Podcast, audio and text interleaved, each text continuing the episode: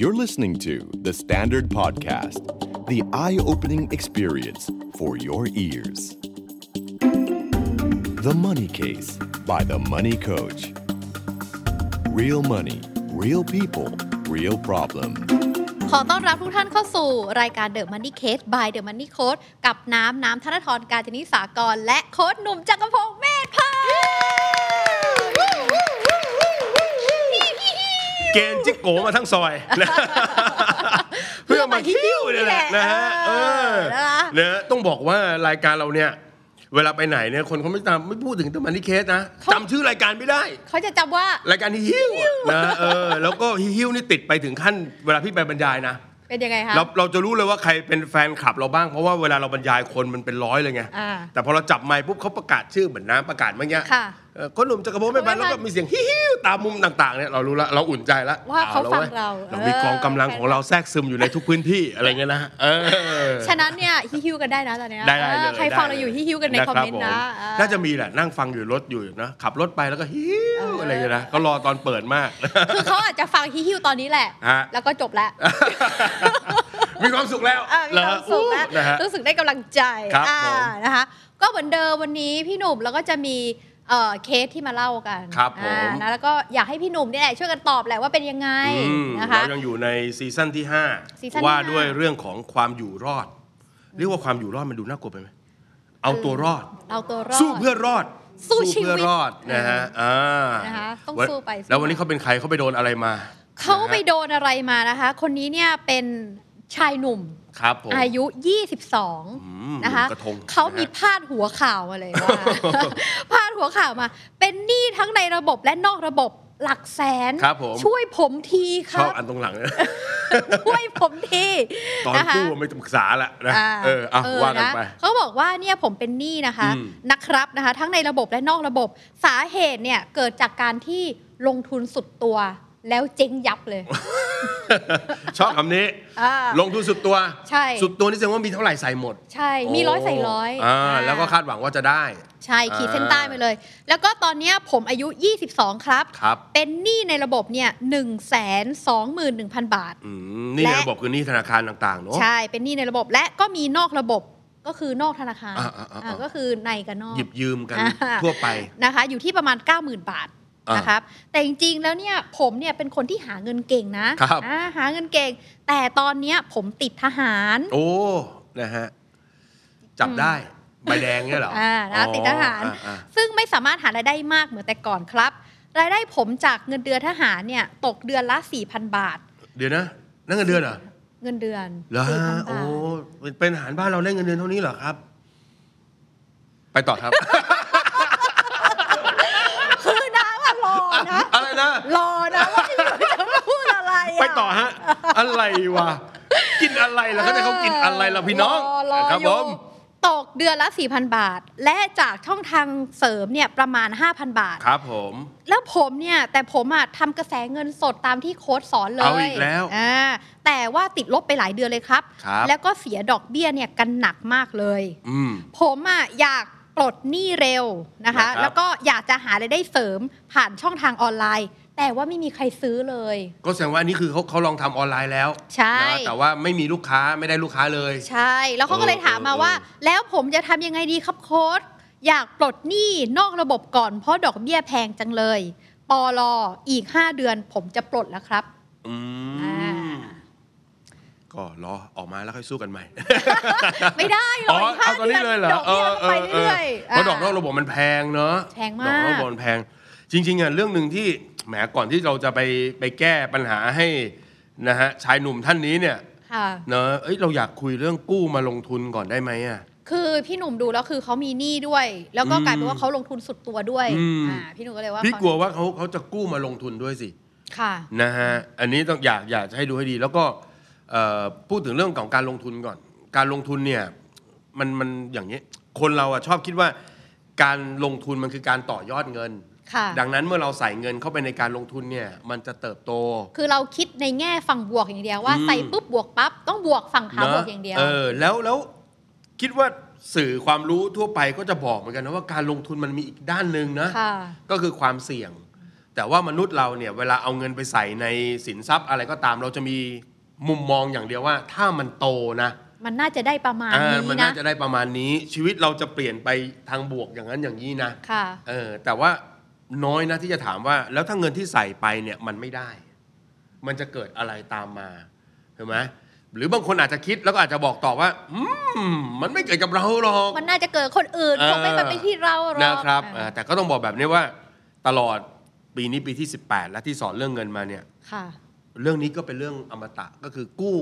นะทุกสิ่งทุกอย่างมาลงทุนนะครับ แล้วก็อีกอันหนึงที่อยากจะเตือนก็คือนอกจากเรื่องของความเสี่ยงในการลงทุนคือเรื่องของการกู้นอกระบบ ค่ะ นะฮะเมื่อไหร่ที่เรากู้นอกระบบมาลงทุนเนี่ย อันนี้แสดงว่าความเชื่อมันถึงขีดสุดแล้วไง ที่เราต้องเชื่อมั่นในตัวเองมากๆ แล้วก็เชื่อในการลงทุน ถึง ใช่ ยอมที่ ใช่ จะแบบมี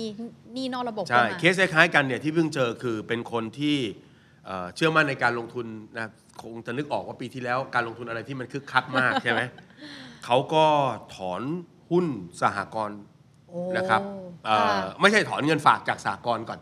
ถอนเงินฝากจากสหกรณ์เพราะว่ามีความเชื่อว่าการลงทุนเนี้มันมันช่วยได้แน่ ๆ ถอนการเอ่อถอนเงินฝากสหกรณ์เสร็จแล้วก็เอาหุ้นสหกรณ์อะไปกู้เงิน อ๋ออา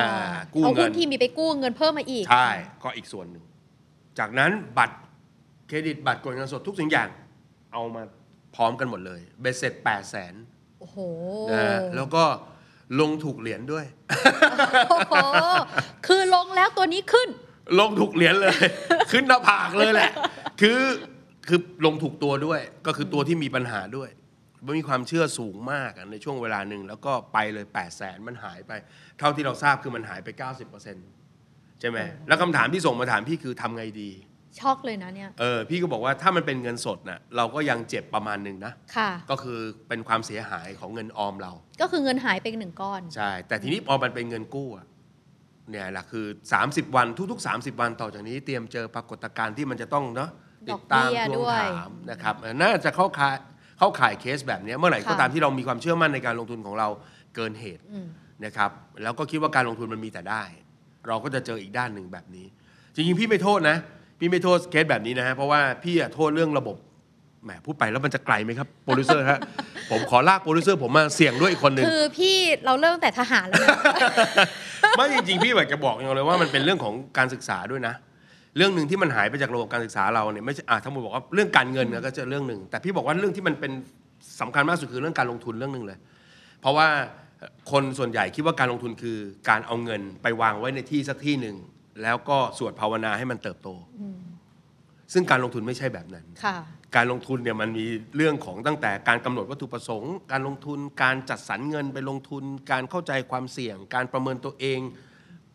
รู้ว่าทรัพย์สินนั้นเป็นอะไรยังไงนะครับอ่ะแต่เราจะไม่พูดตรงนี้เยอะละกัน แต่ว่าเนี่ยมันคือทำให้คนเราต้องเจอปัญหาแบบนี้เยอะๆละกัน เพราะ นค บาง บ ทีเราอาจจะไม่ได้ศึกษารายละเอียด อืม หรือบางทีการลงทุนเนี่ยมันไม่ได้ประเดี๋ยวประดาวนะ ครับ มันต้องแบบว่าใช้ระยะเวลาหน่อย อืม นะคะ แล้วก็พอตอนเนี้ยเราก็เลยอยากจะมีคำแนะนำให้พี่ ครับ หนุ่มแนะนำว่า แล้วถ้าสมมติว่าคือเขาว่ากู้แล้วมาลงทุนอ่ะมันมันดีไหมหรือจริง ๆ เป็นเขาเรียกว่าเป็นวิธีการที่ชาญฉลาดหรือเปล่าว่าเออมันมันไม่ต้องใช้เงินตัวเองแล้วมากู้แบบนี้มันก็น่าจะได้ยิ่งได้บวกกำไรไปอีกยิ่งเยอะหรือเปล่า พี่ใช้คำนี้ว่าส่วนใหญ่จะใช้คณิตศาสตร์มากเกินไป ไม่รู้ว่าเรียนสมัยเรียนถนัดคณิตศาสตร์มากหรือเปล่าแต่เราคณิตศาสตร์อย่างนี้เลยสมมติว่า เรามีบ้านหลังหนึ่งมีส่วนต่างอยู่นะครับยกยกอย่างบ้านเราสองล้าน เราเหลือหนี่อยู่ล้านห้าก็มีบางคนที่เขาไปขอกู้เพิ่มเอาห้าแสนออกมา ค่ะ เสร็จแล้วสมองเราคิดแบบคณิตศาสตร์ไงว่า ก็ดอกเบี้ยบ้านที่เราเอาออกมาเนี่ยมันสองเปอร์เซ็นต์ อ่า สองจุดห้าเปอร์เซ็นต์ดังนั้นถ้าเราเอาไปลงทุนอะไรได้หกได้เจ็ด เราได้ก็เลย ได้สิบ กำไร ก็คือ นะ ฉลาดหมดเลย ใช่ใช่ ถูกไหม ใช่ ก็คือมันไปเอ้าดูสิคนเอา 2 ไปลงทุนได้ หก 6 2 ลงทุนได้ 7 แต่สิ่งที่เราต้องเข้าใจคือ 2อ่ะจ่ายแน่ๆ2.5นั่นคือดอกเบี้ยที่ต้องจ่ายแน่ๆแต่ 6 7 10 หรือแม้กระทั่งไป 100%ที่มันเคยเป็นกันเนี่ยมันคือสิ่งที่ไม่มีใคร ไม่แน่ คาด นอนเล ได้ ยอืม ถูกไหม ใช่ อ่าเพราะฉะนั้นถ้ามันเป็นไปตาม แล้วไอ้ฝั่งนี้เนี่ยไอ้สองเปอร์เซ็นต์สองจุดห้าเปอร์เซ็นต์เนี่ยสามร้อยหกสิบเดือนนะน้อง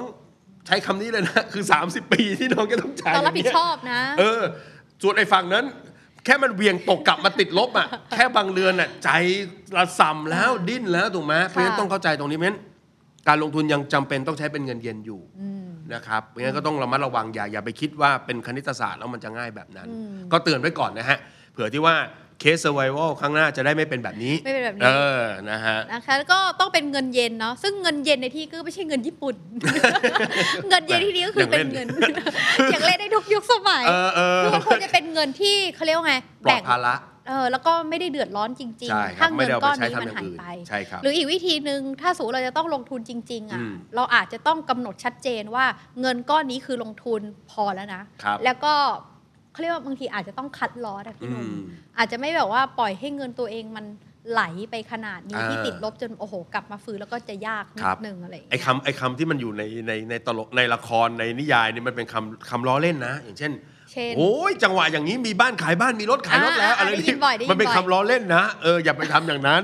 เอออย่าไปแบบอุ้ยขุดทุกช่องทางเอาหมดเลย เพื่อจะเอาแบบอันนี้คือโอกาสของการพลิกชีวิตนะอ่ามันมีทั้งพลิกบวกพลิกลบ ทีนี้ ะค ป รับ รากฏว่าเคสนี้เนี่ยมันกลายเป็นว่าพอเขากู้มาแล้วเนี่ยแล้วเขาก็มีทั้งในและนอกเนี่ยเราควรจะจัดการยังไงดีบ้างอะคะกับเรื่องนี้ ตรงเนี้ยสถานการณ์ตรงนี้เนี่ยคือการลงทุนไปคาดหวังอะไรไม่ได้แล้วนะครับเราก็ไม่ต้องไปเร่งเขาก็วางวางของเขาไปตรงนั้นไปก่อนนะฮะส่วนหนี้เนี่ยนะเราต้องมาไล่เลียง ถ้าเป็นนอกระบบเนี่ยมันมีความน่ากลัวเพราะว่าปัจจุบันดอกเบี้ยมันวิ่งเร็ว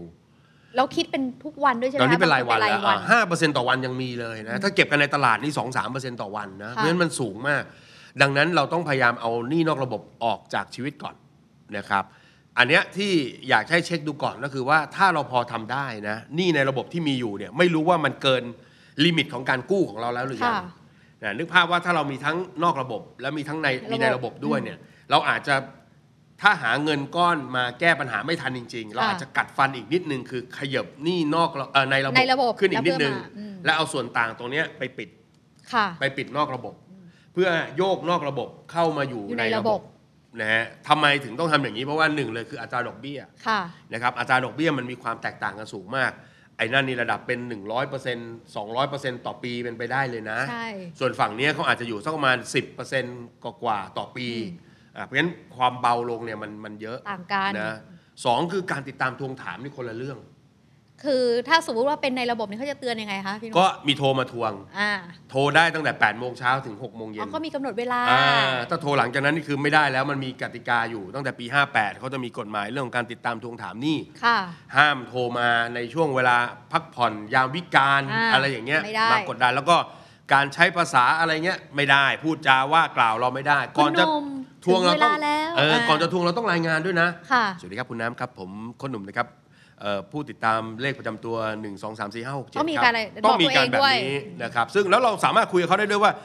โทรมาทวงใช่ไหมครับเนี่ยขออนุญาตนะครับ เดี๋ยวขอกดอัดเสียงด้วย ก็เข้าใจว่าจะกดบล็อก เออกดอัดเสียงด้วยเออ อ่า แล้วผู้วิเคราะห์กับเราเราก็เล่นกับเล่นกับเขาได้ด้วย ค่ะ อ่าเพราะฉะนั้นนี่คือในระบบใช่ไหมหรือแม้กระทั่งโชคร้ายเราผ่อนเขาไม่ได้จริง ๆ ในระบบมันก็มีสเต็ปอีกอะ ว่าแบบว่ามาคุยกันไหม อ่า มา ไม่ ที่ ผ่อน ธนา เดือนที่ คา หนึ่ง ร อ่าก็อาจจะโดนค่าปรับ ไม่ผ่อน ค่ะ เดือนที่สองโดนค่าปรับอ่าเดือนที่สามเป็นหนี้เสีย พอหนี้เสียปุ๊บก็จะมีระบบอีก ที่ดูแลรองรับ ดูแล ไปอีก อีกอ่าก็อาจจะเข้าไปเจรจากับธนาคารได้ เข้าไปสู่คลินิกแก้หนี้ หรือถ้าเจรจากันไม่จบฟ้องกันไปก่อน ก็ไปคุยกันที่ศาลไม้สุดท้ายอีก ค่ะ ก็ยังไปคุยกันได้อีก มันเหมือนกับเจรจาผ่อนผันปรับได้หมดเลย เพราะฉะนั้นเหตุผลของการโยกไปเนี่ยคือมันมันดีกว่าแน่ๆนะครับ ดังนั้นเราอาจจะลองดูว่าหนึ่งหนี้ในระบบเราพอจะกู้เพิ่มได้ไหมแล้วก็ไป cover อืมเพราะว่าจะได้เอาดอกเบี้ยที่ถูกกว่าเนี่ยไปปิดดอกเบี้ยที่มันแพงกว่า ใช่ ให้เรียบร้อยก่อน ใช่สองคือถ้าเกิดบอกว่า อุ้ยหนี่ในระบบเราก็กู้ไม่ได้เพิ่มแล้วครับ ค่ะ มันก็สุดเหยียดแล้วเนี่ยประมาณเท่าไหร่แสนสองแล้วเนี่ย อีก อ่า ทางหนึ่ง ใช่ ที่พอทำได้ 120,000 ก็คือนะฮะอาจจะต้องหยิบยืมคนใกล้ตัวที่ไม่ได้มีการคิดดอกเบี้ยกันนะฮะ หรือจริง ๆ จะคิดดอกเบี้ยก็ได้แต่น้อยลง เออน้อยลงกว่านั้นก็ได้เพราะว่าถ้าไอ้นี่รายวัน ไม่ ห ไหว รือ อะ สิบยี่สิบเปอร์เซ็นต์ต่อเดือนถ้าเขา ค่ะ คิดเราดอกหนึ่งร้อยละหนึ่งร้อยละสองก็ยังถือว่าหายใจคอคล่องขึ้นได้ ใช่ แต่ว่าตรงเนี้ยต้องระมัดระวัง ก็คือว่าเมื่อไหร่ก็ตามที่เราถึงขั้นจะต้องหยิบยืมคนใกล้ตัวเนี่ย สิ่งสำคัญที่มันสำคัญมากๆเลย ค่ะ คือ อย่าสัญญาช่วยช่วยๆนะ เพราะว่าการหยิบยืมคนใกล้ตัวเนี่ย มันจะพานไปถึงเรื่องของสายสัมพันธ์แน่นอน มันเป็นเรื่องสัจจะของตัวเราเองด้วยความรับผิดชอบของเราด้วย อ่ายกตัวอย่างเช่นเนี้ยเราค้างเขานอกระบบอยู่9ก้าหมื่นเนี่ย ค่ะ บางคนไปยืมพี่ผมเหมือนแบบยืมผสมอะเดี๋ยว 2 0,000 บ้าง 3 0,000 บ้าง หลา ห้าย หมื่ ๆคน น บ้าง ใช่ไหม พี่ผมยืมสองหมื่นครับพี่แล้วเดี๋ยว ค่ะ เดือนหน้าผมจ่าย ตีเลยนะ อันนี้คือช่วยแล้วนะถูกไหมแกจะเอาเงินที่ไหนไปให้เขาสองหมื่นอย่าไปช่วยอย่างนี้ ต้องบอกเขาเลยบอกว่า พี่ผมยืมสองหมื่นนะพี่นะ แล้วผมจะคืนพี่เดือนละพันพี่โอเคไหมถูกไหม ต้องบอกเขา อ่าเราก็ต้องเอาแบบที่เราทำได้ ค่ะ เนอะหรือบางคนแบบ พูดญาติสนิทมากพี่ผมยืมสามหมื่นนะพี่ แต่ว่ายังไม่ยังไม่จ่าย 6 เดือนแรกได้ไหมแล้วจะ อ่า ขอคือคุณจะเอาเงื่อนไขอะไร ที่คุณทำได้ ต้องบอกชัดให้ชัด บอก เจน กับเขาชัด อืม ๆนะเป็นคนมีหนี้ไม่ใช่เรื่องมีปัญหา ค่ะ แต่เป็นคนเสียสัจจะเมื่อไหร่ เดี๋ยวมันจะเสียเครดิต แล้วทีนี้จะอยู่ลำบาก เป็นหนี้กับสถาบันการเงินเอ่อไม่จ่ายเขาก็จะถูกเขาติดตามทวงถาม อันนั้นยังไปเคลียร์ที่ศาล ศาล ได้ ได้ ไปเคลียร์ที่ธนาคารได้ ไปเคลียร์ที่คลินิกแก้หนี้ได้ แต่ถ้าเราทำให้คนใกล้ตัวไม่เชื่อในเครดิตเราอะเราจะอยู่ยังไง เพราะเราก็ต้องอยู่กับเขาไปอีกนานแสนนานเลย แล้วเขาเป็นคนที่ช่วยเราทำไมถูกไหม จะช่วย เราไม่ควร ยาม ช่วย ลำ เล บาย กใช่ อ่าเพราะฉะนั้นเราก็ควรจะ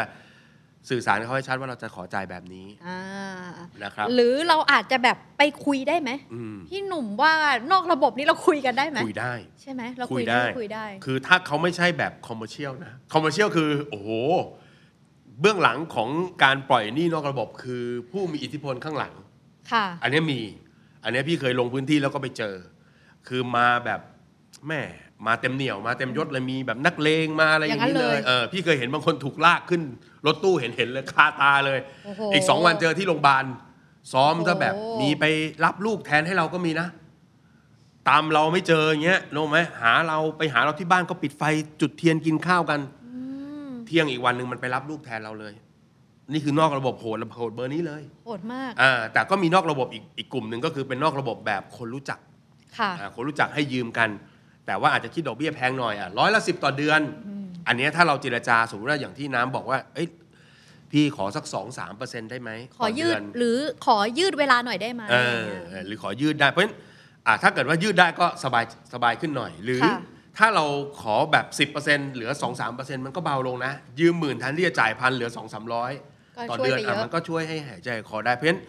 ตอนนี้เราต้องงัดทุกสิ่งทุกอย่างแล้ว ไม่ต้องเขินไม่ต้องอายแล้ว ถ้าเราจะเอาตัวรอดอ่ะ ค่ะ เราก็ต้องเข้าไปเจราจานะครับอ่าหรือแม้กระทั่งหนี้ในสถาบันการเงินเอง ถ้าเกิดว่าสุดทางไม่ไหวจริงๆ ก็เข้าไปเจราจาได้ ค่ะ นะครับขอเขาจ่ายเฉพาะดอกเบี้ยก็ได้ อืม ขอเขาปรับหนี้ก็ได้หนี้บางตัวอย่างเช่นบัตรเครดิตแสนหนึ่งอย่างเงี้ยนะเราต้องจ่ายขั้นต่ำห้าเปอร์เซ็นต์ตอนนี้ใช่ไหมอ่าห้าพันบาทเราจ่ายไม่ไหว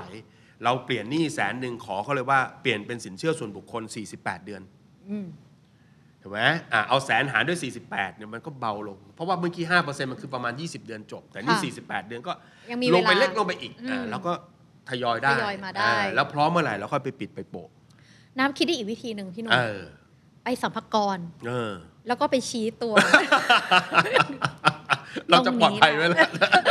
ตรงนี้เนี่ย เออ เขาทำรายได้ดี เออ นะ รายได้ดีมาก ต้องเสีย นี่บางคนอาจจะยังไม่รู้นะครับว่าเอ้ย เขาปล่อยหนี่นอกระบบเขาต้องเสียภาษีไหม เขาเป็นธุรกิจเฉ ตาม พาะ หลัก นะ กา พี่ ร หนุ่ม ใช่ ตามหลักการนี่คือ เขาต้องเสียภาษีเยอะ แม้กระ นะ ทั่งนะพนงพนันเนี่ย ใช่ ที่เขาต้องเสียภาษีนะฮะ เราก็ไปกระซิบ ทำไมเขาไม่เสียฮะ ได้ไหมพี่หนุ่มอันนี้ ได้ได้ได้ คือ คือ แต่เดี๋ยวมันจะมาบุก อี กับ ก เรา คน ต่ ละ อ เอ สิ ลอะไรอย่างงี้เนาะ เออเออ คือน้ำก็เลยว่ามันก็มีหลายช่องทางต้องใจเย็น ใช่ ๆแล้วก็ใจเย็นๆแต่ก็ต้องจริงจัง อืม จริงจังที่จะปิดมันให้เร็วด้วย คือเวลาเราถูกทวงถามนะครับ ไม่ว่าจะเป็นในสถาบันการเงินหรือว่าเอ่อนอกระบบเนี่ย เราเนี่ยถ้าไม่คิดทำอะไรก่อนถึงงวดเนี่ย พอเขามาทวงพร้อม ๆ กันหลาย ๆ เจ้าเนี่ยมันจะเกิดอาการมึนนะพี่เป็นคนที่เคยเจออาการมึนมาแล้ว สมัย เป็นไงคะ ที่แก้หนี้เนี่ย ไม่นับหนี้ที่บ้านนะครับ ตอนที่กู้ส่วนตัวช่วยที่บ้านนะฮะประมาณเกือบ2ล้าน คิดดูว่าเป็นคนเป็นหนี้ในระบบนะสอง ส ล้า อน งล้าน เออเรื่องเนื่องจากเรียนแล้วนะฮะมีหน้าที่การงานดี อ่า เขาก็ให้สิทธิ์เราเต็มเหนียวหลื เป็น อ คน กิ มีเครดิต เป็นคนมีเครดิต แล้วก็ยุคนั้นเนี่ยปี 2540ถึง45 ค่ะ บัตรเครดิตเพิ่งเข้ามาในประเทศไทยครับนะเพิ่งมาเฟื่องฟูในประเทศไทยก็ออกกันหมดเลย แล้วออกปุ๊บเนี่ยโค้ชหนุ่มก็เก็บทุกอันเลย มีทุกยี่ห้อเลย มี ทุ ทุ ก กยี่ห้ สี อมีความตั้งใจ ทุกใบ อยากจะเป็นสมาชิกสมาคมธนาคาร เราอยากจะได้ทุกอันเลย แล้วก็ ค่ะ เครดิตบูโรยังไม่มาเครดิตบูโรมาปี 45 ย่าง 46 มาช่วยโค้ชหนุ่มไม่ทันโค้ชหนุ่มก็เลยมีหนี้บัตรเครดิตบัตรกดเงินสดสินเชื่อส่วนบุคคล17 รายการ สิบเจ็ดรายการ เออ ประมาณเท่าไหร่ 17 นะ รายการก็ประมาณ 2 ล้าน แล้วนึกภาพว่าเวลาถึงสิ้นเดือนเนี่ยพี่เขาไม่ได้แบบ ไม่ได้สนใจกันอยู่แล้วถูกไหมต่างคนก็ต่างโทรมาถูกไหมแล้วเรานี่เหมือนเหมือนคนจะบ้าเลยนะ สักวันที่ยี่ห้าคือ ไอ้นั่นโทรไอ้นี่โทรเขาไม่ได้ผิดอะไรหรอกเขาก็มาทวงของ เขา เขา ทำหน้าที่ของเขา แล้วเขาก็ไม่รู้หรอกว่าไอ้คุณไอ้คุณโค้ชหนุ่มเนี่ยมันมีหลายรายการเขาก็แค่มาทวงหนี้ของเขา ค่ะ แต่เราจะบ้าครับ เพราะฉะนั้นสิ่งที่น้องคนนี้ต้องทำคือต้องวางแผนให้เรียบร้อยก่อนที่จะถึงงวด เดี๋ยวงวดจะมาสิ้นเดือนใช่ไหม ต้องคิดเอาเงิน ตอนเนี้ย ไหอืม เมื่อกี้ที่บอกจะรีไฟแนนซ์เอาในระบบไปเคลียร์นอกระบบ จะไปยืมคนอื่นนะแล้วก็เจรจาตกลงเงื่อนไขกันให้ชัดเจน จะไปเจรจากับเจ้าหนี้เองทำซะก่อนที่มันจะถึงเวลานั้น อืม เพราะถ้าถึงเวลานั้นปุ๊บทุกคนจะมาทวงถาม แล้วเราจะตอบเขาไม่ได้นะเออไม่มีครับพี่ แล้วเราจะต่อรองไม่ได้ด้วย อ่า า ต่อรองลำบาก ก็ เพราะ ไม่ ว่า ได้ด้วยอืม เรื่องการเงินใช้คำนี้ บอกก่อนเรียกว่าชี้แจง บอกก่อนเรียกชี้แจง บอกทีหลังเรียกแก้ตัว เพราะฉะนั้นถ้าตั้งแต่วันวันที่ 4 ที่ 5 คุณรู้แล้วว่าเดี๋ยวปลายเดือนจ่ายเขาไม่ได้รีบไปบอกเขาไว้ ค่ะ คุยกับเขาไว้เนิ่นๆ ถูกไหมไม่ใช่พอเขาทวงมาปุ๊บยี่ห้าผมไม่มีครับพี่ผม อันนี้ ไม่ แก้ รู้ ตัว ยังละไงเออแล้ว ผมมองเขายั ยังไงล่ะ เพราะว่าเขาก็ลองนึกในใจคนเป็นเจ้าหนี้บ้างว่า เวลาเขาให้เงินใครยืม แล้วเขารู้กันว่าสิ้นเดือนต้องจ่ายเราเขาก็รอแล้วนี่นะว่าเดี๋ยวสิ้นเดือนจะได้เก็บเงินจากเราไป ก็ใจเขาใจเราอะอยากให้เราคิดแบบนี้เหมือนกันเนาะ อื อื ม ม นะคะก็ต้องทำรายการแหละนะ อืม ว่ามีรายการไหนบ้างมีหนี้ตรงนี้เขาคิดดอกเราเท่าไหร่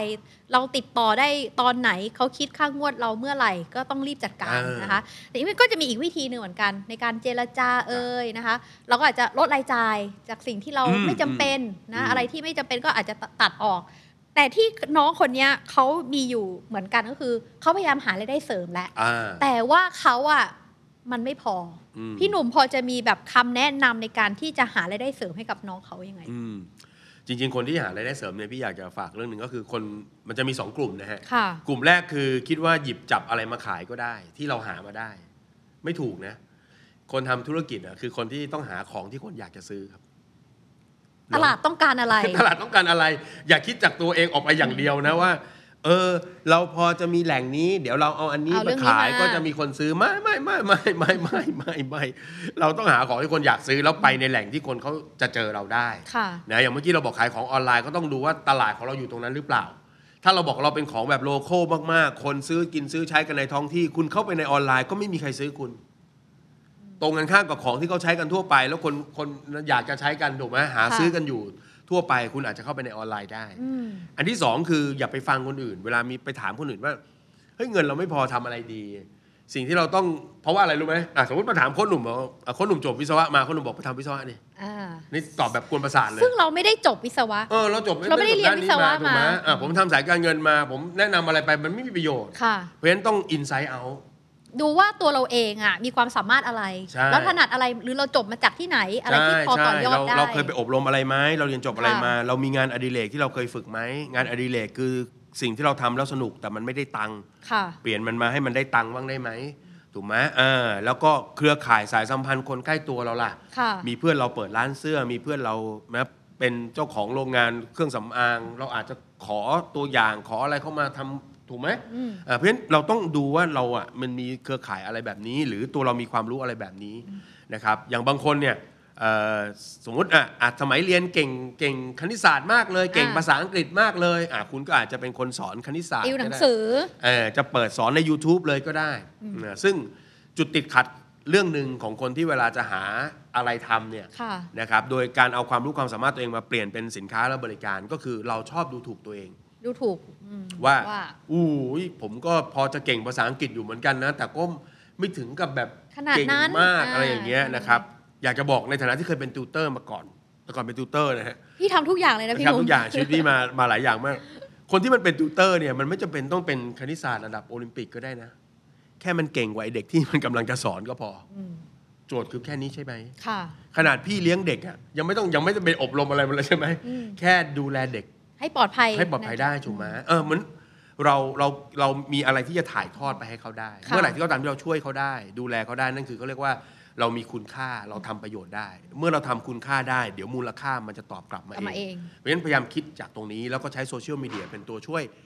หาลูกค้าให้เรา เพราะว่าบางทีในจุดเริ่มแรกของการที่เราจะหารายได้เพิ่มค่ะพี่หนุ่มบางทีเราอาจจะยังไม่ได้พร้อมที่จะลงทุนด้วยจำนวนเยอะ อืม อย่างเช่นสมมติมีคนบอกว่ามาหารายได้เสริมสี่แต่คุณต้องเอาเงินมาลงทุนจำนวนเท่านี้เท่านี้นะซึ่งบางทีมันอาจจะหนักเกินไปสำหรับเราในช่วงเริ่มต้นเนาะจะต้องเป็นแบบพี่หนุ่มแหละว่า เอาต้นทุนที่น้อยที่สุดแต่เอาของที่เรามีอ่ะ อืม มันมีอะไรบ้าง อืม แล้วเราก็อาจจะค่อยๆ เพิ่มมูลค่าจากตรงนั้นไป ใช่พี่เล่าเรื่องหนึ่งให้ตลกเลยไปบรรยายให้กับตำรวจตำรวจนะฮะนี่เป็นทหารใช่ไหม ใกล้ๆใกล้ๆ กันสายงานใกล้ๆกัน ตำรวจก็ถามบอกว่า เออ ผมจะทำอะไร ผมจะทำอาชีพเสริมอะไรถูกไหมไล่ นู่น ไล่เพิ่ม นี่นั่น ก็ไม่ได้ อะไรก็ทำไม่ได้เออกับข้าวผมก็ทำไม่เป็นเอ้ยก็ทำไม่ได้ ทำยังไงดี เป็นตำรวจใช่ไหมตำรวจอะไร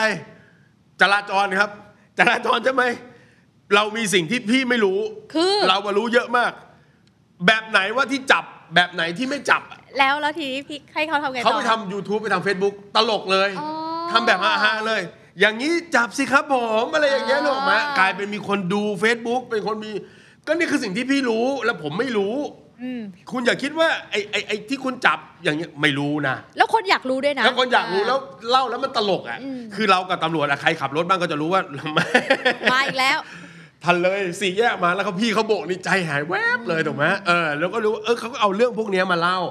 ว่าอย่างนี้ไม่ได้นะครับ อย่างนี้ผิดนะครับ อย่างนี้ผิดนะครับ ซึ่งหลายๆอย่างที่เราทำบนท้องถนนเป็นเรื่องผิด ลูกศิษย์อีกคนหนึ่งเป็นพยาบาลในห้องพดุงคัน ค่ะ เขาก็ บอวิธี เจอเคสทุกวัน แบบนี้ ถ้า ท้องดิ้นแบบนี้ วันนี้ไม่ดิ้นเลย ปกติค่ะ อ่า ไม่ต้องกังวล พี่ก็บอกเขาว่า คุณเจอเคสทุกวัน คุณก็เลยรู้ว่าเนี่ยปกติ แต่คนที่เขาเป็นพ่อเป็นแม่เนี่ย หัวใจเขาถูกไหมเขาไม่รู้ กินอะไรได้บ้าง กินอะไรไม่ได้บ้าง ค่ะ นะฮะพยาบาลคนนี้ก็เริ่มพี่พี่ก็บอกว่าเอาเอาความรู้ อ่า ตัวเนี้ยมาถ่ายเป็นวิดีโอสอนได้ไหมทั้ง Facebook และ YouTube ปรากฏว่าเอ่อเขาก็ถามบอกว่าแล้วต้องแต่งตัวยังไง บ้าแต่งยังไงเราเอาชุดพยาบาลเนี่ยแหละโคตรจะขลัง อืม แล้วก็บอกแล้วสถานที่เรื่องเยอะนะเราเนี่ยเฮ้อ ถ้าเป็นพี่อ่ะพี่อยากจะหาให้เราถ่ายในห้องตรวจเลยด้วยซ้ำไอ้ที่มัน จะ มี ได้ เตีย เห็ ง นภาพเลยสิ่ง เตียง แวด บ ล้ อ อก ม เขียวๆว่า ชัดเจนอืม โอ้ยไม่ได้หรอกค่ะอาจารย์เขาไม่ให้เข้าไป ถ้าอย่างนั้นก็เลยไปถ่ายตรงข้างหลังเป็นช่องจ่ายยา อ่า ให้เห็นเลยว่านี่อยู่ในโรงพยาบาลจริง ค่ะ ๆ แล้วก็เล่า คุณพ่อคุณแม่ที่อาการสี่เอ่อสี่เดือนนะคะอาจจะมีอาการนี้บ้างทำคลิปสั้นๆ แล้วก็บอกเขาว่าทำทุกวันนะ อืม โซเชียลมีเดียเนี่ยหัวใจสำคัญคือทำทุกวันส ค่ะ ม่ำเสมอลง ให้คนได้เห็น ต่ง เรื่อยๆ มมปัจจุบันคนติดตามเนี่ยหลักแสน โอ้ แล้วก็เริ่มเปิดคอร์สมีคุณแม่ที่ตั้งท้องตั้งครรภ์ โอ้ ขอให้คำปรึกษาเดือนละ 900 จนถึงคลอด โอ้โห แล้วก็มีลูกค้าอยู่ในมือตอนนี้ประมาณ 30ราย 40ราย โอ้โห นี่ไม่ใช่กรุงเทพนะนี่คือหนองบัวลำพูนึกออกไหม ค่ะ อ่ะโลกเราไปไปแบบนี้ เพราะฉะนั้นมันมีโอกาสอีกเยอะ เพียงแต่ว่าเราต้องจริงจังกับสิ่งที่เรา ท ถ้างั้นเราอยากรู้อะไรในทหารบ้าง ำ เราอยากรู้อะไรในทหารบ้าง อันนี้อันนี้จะออกอากาศได้ เราจะได้ให้น้องเขาเนี่ยทำรายการ อืม ฉากหลังเนี่ยก็คือเป็นค่ายทหาร อืม แล้วก็มาเล่าให้ฟังว่าในค่ายทหารทำอะไรบ้าง ผมพี่เองเคยมีเคสหนึ่งเป็นเคสของทหารเลย เอาแบบทหารเลย เป็นทหารเกณฑ์เลย เป็นทหารเกณฑ์เลย อ่ะเป็นยังไง นะครับ คะ ก็เป็นทหารเกณฑ์แล้วก็เนี่ยเคสนี้อีก 5 เดือนคือใกล้ปลดประจำการแล้วเนาะ ค่ะ เออคือเขาเนี่ยเป็นเอ่อทหารในค่ายค่ายหนึ่งนะพี่เดินทางไปบรรยายตามค่ายต่างๆนะครับ จริงๆแล้วเนี่ยทหารเกณฑ์ก็ไม่ถึงกับไม่มีเวลานะอ่ามีบางคนก็ทำค้าขายออนไลน์ มีมีมีแล้วก็ค้าขายออนไลน์เก่งเลยก็มีนะครับ แต่เคสเนี้ยเป็นเคสที่พี่ไปลงพื้นที่แล้วก็ไปดูด้วยว่าเขาทำอะไร พี่อ่ะเป็นคนที่ ไปดูเลยเหรอ ทหารเกณฑ์ทำอะไรอะไรเงี้ย ใช่ไหม ปรฏว่ อยากรู้ ค่ายนี้เป็นค่ายที่อยู่ที่อุบล ค่ะ นะสัพพสิทธิประสงค์ แล้วก็อยู่ใกล้กับเอ่อประเทศเพื่อนบ้านเรา ประเทศเพื่อนบ้านเราเวลาเราได้ยินเขาว่าพรมแดนเนี่ยพรมแดนมันไม่ได้เป็นเส้นแบบเส้นเดียวนะ คือถ้าแกข้ามเส้นนี้มาแล้วก็บุกลุก อ่าไม่ใช่ ไม่ไม่ไม่ นะ เขาว่าพรมแดนมันจะมีบอร์เดอร์อย่างใหญ่ประมาณนี้นะเออนี่คือฝั่งไทยนี่คือฝั่งลาวแล้วนี่คือตรงกลาง ค่ะ แล้วมันก็จะมีการค้าขายกันอย่างเนี้ยซึ่งทหารกลุ่มเนี้ยเขาที่ที่คำว่ารั้วของชาติเนี่ย เราจะเห็นเลยคือเขายืนแล้วก็ก็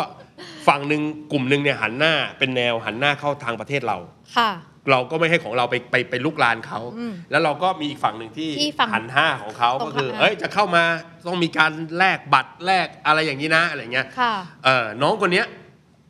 เขาก็แก้ปัญหาด้วยการที่เขาอะเอาเรื่องเล่าในบริเวณตรงนั้นน่ะมันเป็นคนสองพื้นที่อะ ตรงพรมแดน เออ พาไปเล่า นะฮะวันนี้อาจจะมีเรื่องของ YouTube หรือ Facebook เยอะหน่อยแต่วันเนี่ยเขาเล่าให้ฟังเลยว่าเขาทำมาหากินอะไรกัน แล้วคนกลุ่มเนี้ยก็สามารถเรียกว่าทำมาหากินตรงนี้ได้ด้วย อืม มีการเอาของมาขาย ไม่ได้บอกว่าจะต้องวิ่งต้องซ้อมตลอดเวลามันไม่ได้เป็นอย่างนั้นนะเพราะฉะนั้นตรงเนี้ยเขาก็มีของจากที่บ้านของ ค่ะ จากใน ในในฝั่งเราก็เอามาขายกันบางทีเป็นผลไม้ บางทีเป็นนะครับ ถ้าเป็นยุคเก่านี่มีซีดีด้วย ซีดีอะไรคะพี่หนุ่ม อ่ะซีดี CD เพลงอะไรอย่างเงี้ย อ๋ เอ อโอเค อมีทุกอย่าง ถูกไหมเพราะว่ามันมันหลากหลายอ่ะมันก็เหมือนกับของของสองพื้นที่อ่ะ มาแลก ใช่ไห เปลี่ยนกัน ออมาแลกเปลี่ยน เทรดกัน มีการซื้อขายกันเอ่อมีบางคนทำค้าขาย มีบางคนทำแบบเป็นวิดีโอว่า เอ่อสองพื้นที่เนี่ยเป็นแบบนี้นะ แล้วก็มีไปสัมภาษณ์คนทางสปปลาวเขาพูดคุยกัน แล้วก็เป็นมีคนติดตาม บางทีเราอาจจะสอนภาษาเขาเลยนะ เออ ใรจะ มีคนพูดคุยเออมีมีเรื่องแบบนี้ ใช่ เย ไหม อะ คะ นะครับ แล้วก็ช่องทางการค้าขายตรงเนี้ยมันมีเยอะอยู่พอสมควร ไม่ต้องออนไลน์เลย เราสามารถเอาของมาขายตรงนี้ก็ได้นะก็เห็นอยู่แล้วเขาก็ถามเขาบอกว่าเนี่ยรายได้เนี่ยเป็นตัวเลขที่เห็นอยู่แล้ว ค่ะ แต่เขาบอกว่าก็ถามว่าแล้วขายได้เยอะไหมนะครับก็บอกว่าเดือนหนึ่งได้ประมาณหมื่นเศษๆ ค่ะอืม หมื่นเศษๆแล้วทำได้ทำได้เพราะฉะนั้นมันอยู่ที่ว่าอย่างที่บอกนะแต่เราต้องเข้าใจก่อนว่า เราไม่ใช่ว่ามีของอะไรก็เอามาขายอ่าเราเราต้องดูก่อนว่าเขาอยากซื้ออะไรกัน ที่ที่เราอยู่เนี่ยเขาต้องการอะไร ใช่ใช่ใช่ของในบ้านเรามีคนอยากจะได้เยอะนะฮะ อะไรบ้างคะ แต่โอ้เยอะแยะนะครับ เอาไม่ต้องอะไรอ่ะมีอันหนึ่งที่พี่น่ารักมาก อาจจะพูดชื่อยี่ห้อเขาไม่ได้ มีเสื้อของเครื่องดื่มชูกำลังอ่ะนะฮะ ค่ะ อ่ะยี่ห้อดังยี่ห้อหนึ่ง อ่ นะครับ เขาอยากได้กัน อยากได้กัน อ๋อ นะฮะรุ่นแบบพิมพ์นิยมอ่ะเสื้อตรงผิวนี้ขาวแล้วก็มีแขนสีน้ำเงินอ่ะนะฮะ อ่า อ่า ก็อยากได้อันนี้ ซื้อขายแลกเปลี่ยนกัน พูดแบบนี้บอกยี่ห้อไปเลยดีก ว่า โอเคงั้นก็ต้องลองหาให้เจอว่าตลาดเนี่ยต้องการอะไร คิดว่าคิดว่ามันมีโอกาสเยอะครับ มีโอกาส นะ อืม แล้วเพียงแต่ว่าก็เคสเนี้ยก็คือเขาเราเราบอกเขาอย่างนี้บอกว่าน้องน้องลองไปยืนดู ยืนแบบคนที่เขาเห็นว่าเขามาค่ามาซื้อของอะไรกัน สังเกต คนที่เป็นพ่อค้าเขาก็ทำอย่างนี้กันทุกคนนั่นแหละ ค่ะ เป็นคนช่างสังเกตดูว่ามีใครต้องการอะไร แล้วหน้าที่ของเราก็คือจับของหรือเราสามารถซัพพลายเขาได้ไหมถ้าซัพพลายเขาได้เราก็มีโอกาส ค่ะ นะครับแต่เคสของน้องคนนั้นไม่ได้มีปัญหาเรื่องหนี้ฮะเขาเก็บเงินเพื่อที่เขาจะกลับมาเรียนต่ออนะฮะเออก็เป็นแต่ว่ามันก็ไอเดียเดียวกัน ค่ะ ของการสร้างรายได้ ก็ให้เห็นโอกาสเหมือนกันว่า ต่อให้เราเป็นทหารเป็นทหารเกณฑ์หรือแล้วแต่ลองดูเวลาเราจัดสรรตรงไหนได้ ความ อืม สามารถเรามีเรื่องอะไร ตลาดต้องการอะไรคนต้องการอะไรอยู่เราก็ไปตอบโจทย์ตรงนั้นนะคะ อืม ฉะนั้นสำหรับเคสนี้นะคะที่มีหนี้ในระบบแล้วก็นอกระบบก็ลองเจรจาดู แล้วก็ลองลดในส่วนของหนี้นอกระบบ แล้วก็ทำให้มันเป็นในระบบให้มากที่สุด ครับ แล้วก็มีวินัยกับตัวเอง แล้วก็ถ้าเป็นไปได้เราอาจจะเลี่ยงอาการที่ อืม จะไม่เข้าไปนอกระบบอีกแล้วประมาณ ใช่ นี้ ครับ นะคะ นะในส่วนของการหารายได้ก็ให้กำลังใจนิดหนึ่งนะว่า ไม่มีการหารายได้อะไรหรอกที่มันทำปุ๊บครั้งแรกแล้วเราจะได้ทันทีได้เยอะแยะ หลาย ๆ อย่างเราต้องเอ่อใช้เวลาเรียนรู้นะ ค่ะ เหมือนกับคำคำหนึ่งที่เราได้ยินเคยได้ยินคำนี้ไหมจับทางให้ได้อะเราทำธุรกิจอะไรก็ตามครับ มันจะต้องไปสู่จุดหนึ่งคือ เราต้องจับทางมันให้ได้ว่าธุรกิจนี้ทำแบบนี้ ค่ะ เหมือนกับคนทำโซเชียลใช่ไหมเออเขาก็ทำหลาย ๆ แบบกันเขาก็ต้องลองต้อง try ขนาดเรายังต้องศึกษาเลย อ่าเพราะฉะนั้นมันถึงจุดหนึ่งเราจะเริ่มจับทางได้ว่า คนติดตามเราชอบแบบนี้ แนวนี้แหละคือแนวเรา อ่าใช่ใช่เพราะฉะนั้นมันต้องใช้ความอดทนและความ ค่ะ พยายาม ดังนั้นนะครับ ลดเลือดที่ไหลโดยการจัดการคำหนี้ คุมค่าใช้จ่ายนะครับทำตรงนั้นก่อนนะฮะคนเป็นหนี้หนักๆเนี่ยเหมือนถูกมีดเสียบพุงอยู่อะอย่าเพิ่งรีบไปวิ่งหาหาเงินเข้ามา อุดก่อน เอ่อต้องหยุดเลือดก่อน ค่ะ ใช่ไหมหยุดเลือดโดยวิธีการที่บอกไป จากนั้นเนี่ยเราจะได้มีสติมีสมาธิในการที่เราจะหาหรือหยิบจับทำอะไรเพิ่มนะครับ แล้วก็ที่สำคัญที่สุดคือ อย่าคิดฟุ้งซ่านไปมา ลงมือทำอย่ามัวแต่ลองอ่ะอย่ามัวแต่เล็งนะลองบ้าง อืม เพราะถ้าเล็งปุ๊บเดี๋ยวก็อันนี้ก็น่าทำอันนั้นก็น่าทำอันนี้ก็น่าทำสุดท้ายมันก็จะฟุ้งอยู่ในหัวนะครับ เริ่มหยิบจับทำอะไรจริงๆจังๆนะครับ ค่ะ ถึงจะเกิดผล ได้ นะ ค่ะ ก็เป็นกำลังใจให้กับคนที่มีหนี้นะคะใจเย็นๆแต่ว่าก็ให้จริงจังกับการ อืม ที่จะปลดหนี้แล้วก็เติบโตกันด้วยปะด้วยกันต่อไปนะครับ ผม ก็สำหรับวันนี้ก็เพียงเท่านี้นะคะ ครับ ก็อย่าลืมติดตามนะคะ The Money Case by The Money Code นะคะ ได้ในทุกช่องทางใน YouTube นะคะ อืม ของ The Standard Podcast นะคะ แล้วก็ ครั ร บ วมถึง Podcast Player ทุกช่องทางเลยด้วยค่ะ อืมมีหมดเลยนะ Apple Podcast Spotify Podbean เอาเถอะนะ เรา ครับ จะไปทุกที่ ชอบอันไหนนะครับ แล้ววิธีการหารายการเราดูใน1นถึงสินะครับ อย่าไปเสียเวลาดูด้านล่างไม่เจอนะฮะ โอ้โอเคค่ะ ขอบ ก คุ ด ณ ดัน นะคะ มากเดี๋ยวแล้วไม่อยู่ในหนังสือทำไมวะเนี่ย